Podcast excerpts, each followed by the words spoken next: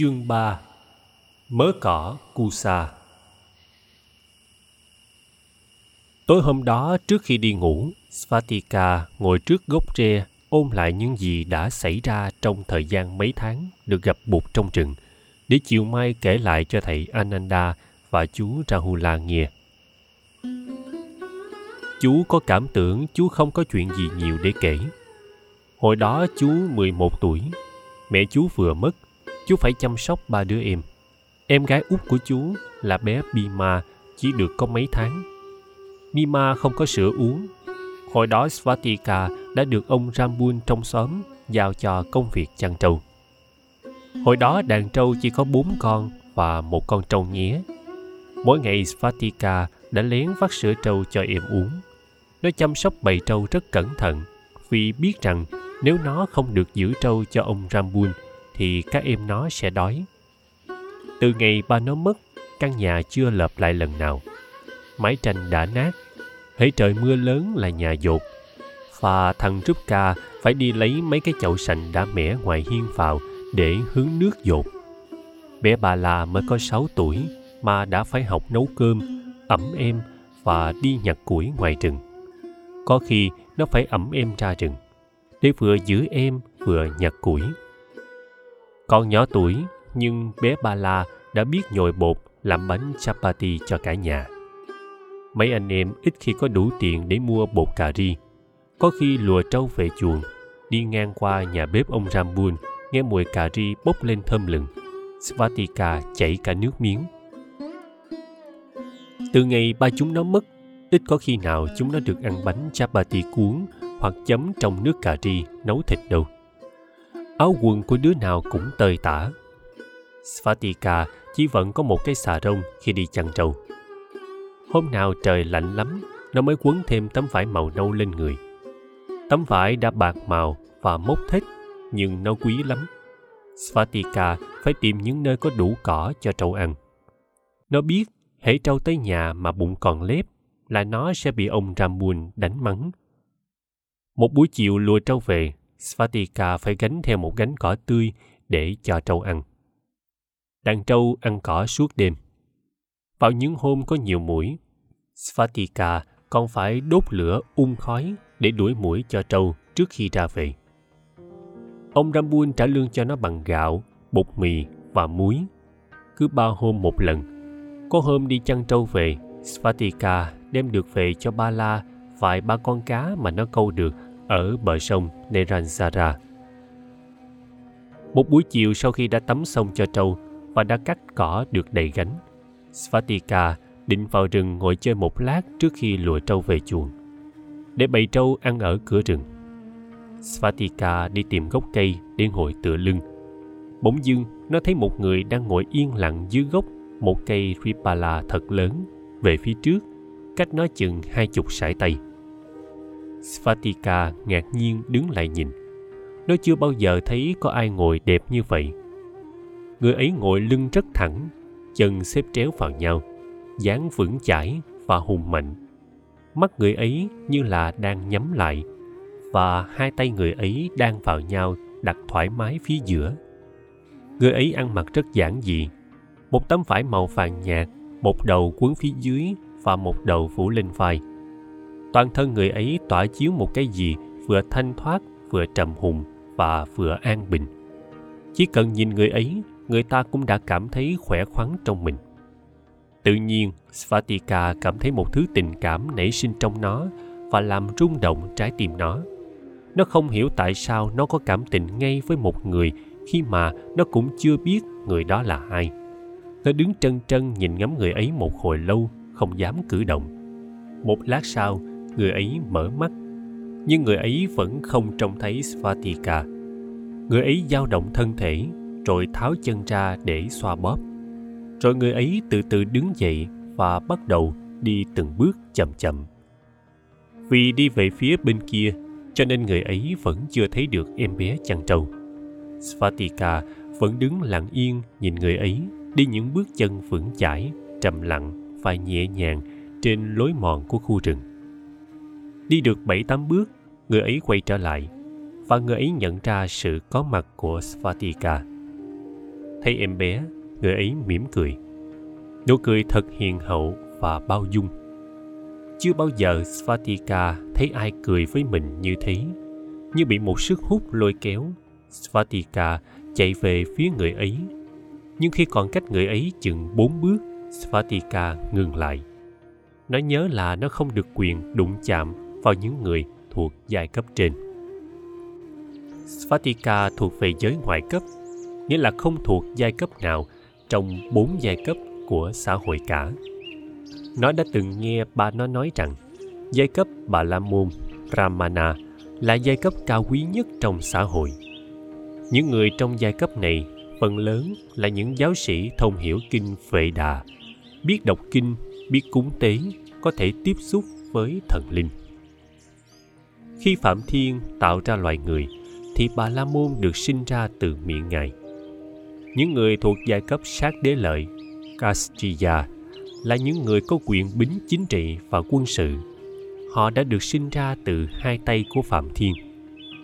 Những người thuộc giai cấp vệ xà, Vaisya, là những người trong giới buôn bán, trồng tỉa, chăn nuôi và tiểu công nghệ. Họ đã được sinh ra từ bắp đùi của Phạm Thiên. Còn những người thuộc giai cấp thủ đà, Sutra, là những người đã sinh ra từ hai bàn chân của Phạm Thiên. Họ thuộc về giai cấp nghèo nhất, phải làm những nghề cực nhọc mà người trong ba giai cấp trên không làm. Giai cấp ấy là giai cấp thấp nhất rồi, mà gia đình Svatika lại thuộc vào một tình trạng thấp kém hơn nữa. Gia đình Svatika ở vào hạng ngoại cấp, nghĩa là không thuộc vào giai cấp nào cả. Những người như Svatika phải làm nhà ở một khu riêng biệt bên ngoài làng. Nghề nghiệp của họ chỉ là những nghề nghiệp thấp kém như đổ phân, đắp đường, nuôi heo, giữ trâu, cày ruộng.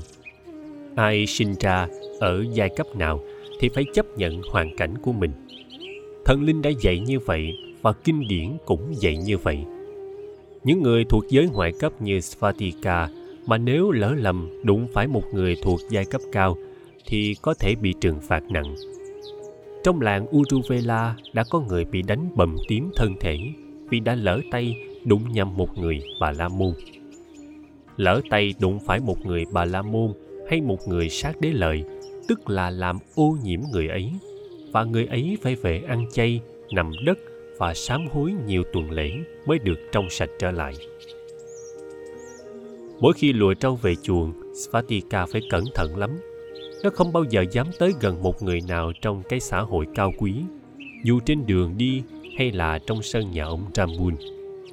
Nhiều lúc Svatika thấy con trâu còn có may mắn hơn mình. Một người bà La Môn có thể đụng tới con trâu mà không bị ô uế. Nhưng nếu người ấy đụng nhầm Svatika là ông ta phải về sám hối cả hai ba tuần lễ. Dù mình không đụng người ta mà người ta đụng nhầm mình thì mình cũng có thể bị đánh đập tàn nhẫn. Hiện đứng trước Svatika là một người thật dễ thương, nhưng theo kiểu cách của người đó thì chắc chắn ông ta không phải là người cùng đẳng cấp với Svatika rồi. Nụ cười ông ấy hiền hậu như thế và cái nhìn của người ấy bao dung như thế thì chắc hẳn người ấy sẽ chẳng nỡ đánh đập Svatika đâu. Dù Svatika có lỡ đụng nhầm nhưng Svatika nghĩ rằng nếu lỡ đụng nhầm người ấy thì sẽ làm người ấy ô nhiễm, tội nghiệp. Cho nên nó vội ngừng lại khi khoảng cách giữa hai người chỉ còn ba bước. Thấy Svatika không bước tới, người ấy lại bước gần Vastika. Svatika tự khắc lui một bước để tránh sự đụng chạm. Nhưng người ấy nhanh nhẹn lắm. Chỉ trong một chớp mắt, ông ta đã tóm được Svatika tay trái người ấy ôm ngang vai Svatika, còn tay phải người ấy xoa lên đầu nó. Svatika đứng yên. Ngoài má nó, chưa có ai xoa đầu nó một cách âu yếm như thế bao giờ. Tuy nhiên, nó vẫn còn sợ. Em đừng sợ. Người ấy nói, giọng nhỏ nhẹ và thân mật. Svatika rất yên tâm khi nghe người ấy nói. Nó ngẩng đầu lên thì lại gặp cái nhìn bao dung và nụ cười hiền hậu của người ấy. Ngập ngừng một lát, nó nói, chú dễ thương lắm. Người ấy lấy tay nâng cầm nó lên và nhìn vào mắt nó. Em cũng dễ thương lắm. Nhà em ở gần đây phải không? Svatika không trả lời. Nó nắm lấy bàn tay trái của người đó trong hai bàn tay của nó. Nó hỏi cái câu hỏi đang nằm trong đầu nó con nắm tay chú như thế này thì chú bị ô nhiễm rồi phải không? Người ấy cười và lắc đầu. Không đâu em. Em là con người. Tôi cũng là con người. Em không làm ô nhiễm tôi đâu. Đừng có nghe lời người ta nói. Người ấy cầm tay svatika đi ra phía cửa rừng. Đàn trâu của svatika còn đó gánh cỏ tươi của svatika cũng còn đó người ấy nhìn svatika hỏi, em chăn những con trâu này phải không? Và đây là gánh cỏ mà em đã cắt cho trâu ăn, phải không? Em tên là gì? Nhà ở gần đây không? Svatika lễ phép thưa dạ đây là trâu của con chăn. Bốn con này và con nghía này nữa. Đây là cỏ của con mới cắt. Con tên là svatika nhà con bên kia sông, ở cuối làng uruvela thưa chú còn chú tên gì và nhà chú ở đâu? Chú nói cho con nghe được không? Người ấy ôn tồn đáp. Được chứ chú tên là siddhartha nhà chú ở xa lắm. Hiện giờ chú ở tạm trong rừng này. Chú là sa môn phải không? Người ấy gật đầu. Svatika biết rằng sa môn là những người tu thường hay cư trú trong núi hai người mới quen nhau mới trao đổi với nhau có vài câu chuyện mà Svatika đã có cảm tưởng là mình đã rất thân với người bạn mới này. Trong làng Uruvela, nó chưa thấy có ai đối xử với nó một cách thân ái như thế, hay nói chuyện với nó một cách ôn tồn như thế. Nó cảm thấy một niềm hạnh phúc dâng lên trong lòng. Nó muốn bày tỏ nỗi hân hoan của nó. Nó nghĩ giá nó có một cái gì để làm quà tặng cho người này thì hay biết bao. Trong túi nó không có một đồng tiền, cũng không có một cục đường phèn, biết lấy gì làm quà tặng.